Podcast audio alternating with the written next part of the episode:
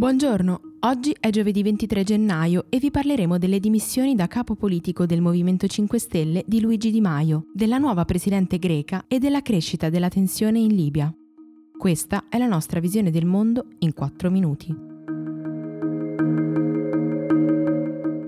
Dopo le prime voci circolate nella serata di martedì, ieri è arrivato l'annuncio ufficiale. Luigi Di Maio si è dimesso da capo politico del Movimento 5 Stelle. In occasione della presentazione a Roma dei facilitatori regionali, le nuove figure che dovranno rappresentare il partito sul territorio, il ministro degli esteri ha compiuto dunque il tanto discusso passo indietro, che dovrebbe servire a ripulire il movimento dalla cattiva immagine dipinta dalle ultime giravolte politiche. La reggenza, come previsto dallo statuto, è stata affidata a Vito Crimi in quanto membro più anziano del Comitato di Garanzia Interno. Sarà lui ora a scegliere il capo delegazione per il governo, ma c'è chi sostiene che sarà anche il successore di Luigi Di Maio. Il regolamento, in ogni caso, prevede che si tengano le elezioni in rete entro 30 giorni per far scegliere agli iscritti il nuovo capo politico. C'è però chi ipotizza che la consultazione slitterà a marzo, quando si terranno gli stati generali. La Grecia ha eletto per la prima volta nella sua storia una Presidente della Repubblica donna. Si chiama Ekaterini Sakellaropoulou, giudice già al vertice del Consiglio di Stato nominata al primo scrutinio in Parlamento con 261 voti su 300, grazie all'appoggio del partito di centrodestra alla maggioranza, Nea Democratia, ma anche dell'opposizione di Siriza. Sakellaropoulou inizierà ufficialmente il suo mandato il prossimo 13 marzo, prendendo il posto di Prokopis Pavlopoulos.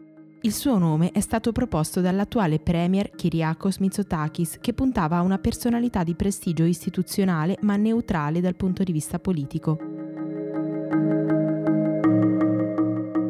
Le milizie del generale Khalifa Haftar hanno violato la tregua in corso in Libia lanciando razzi sull'aeroporto internazionale di Mitiga, l'unico scalo funzionante a est di Tripoli. Tutti i voli sono stati sospesi fino a nuovo ordine. Non è la prima volta che Haftar prende di mira la zona, ad appena 10 km dal centro della capitale, per colpire i convogli militari che sostengono il governo del premier Fayez al-Sarraj. La nuova crisi è scoppiata proprio nel giorno in cui il segretario generale delle Nazioni Unite, Antonio Guterres, si era rivolto agli attori in campo per chiedere il completo cessate il fuoco e l'inizio di un negoziato politico per arrivare alla pace.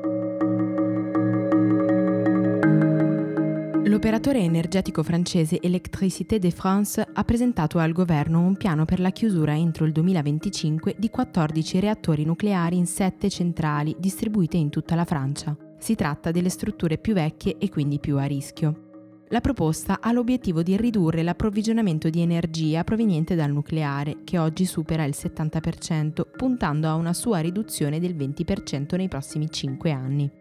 Per compensare questo calo, l'esecutivo prevede un aumento delle energie rinnovabili e ha già previsto un fondo di 1 miliardo e 800 milioni di euro per la produzione di biogas. È salito a 9 il bilancio delle vittime legate al coronavirus che si è diffuso in Cina e che si pensa abbia colpito più di 470 persone. Ieri i rappresentanti dell'Organizzazione Mondiale della Sanità si sono riuniti a Ginevra per valutare la gravità della situazione, mentre le autorità nel mondo cominciavano a prendere le prime precauzioni. Primo fra tutti il sindaco di Wuhan, che ha invitato i residenti a non lasciare la città e i visitatori a evitarla e ha cancellato un importante evento legato al capodanno cinese. Gli aeroporti di mezzo mondo hanno iniziato gli screening dei passeggeri provenienti dalla Cina, compreso Fiumicino, e il Centro europeo per la prevenzione e il controllo delle malattie ha aggiornato il livello di allarme da basso a moderato.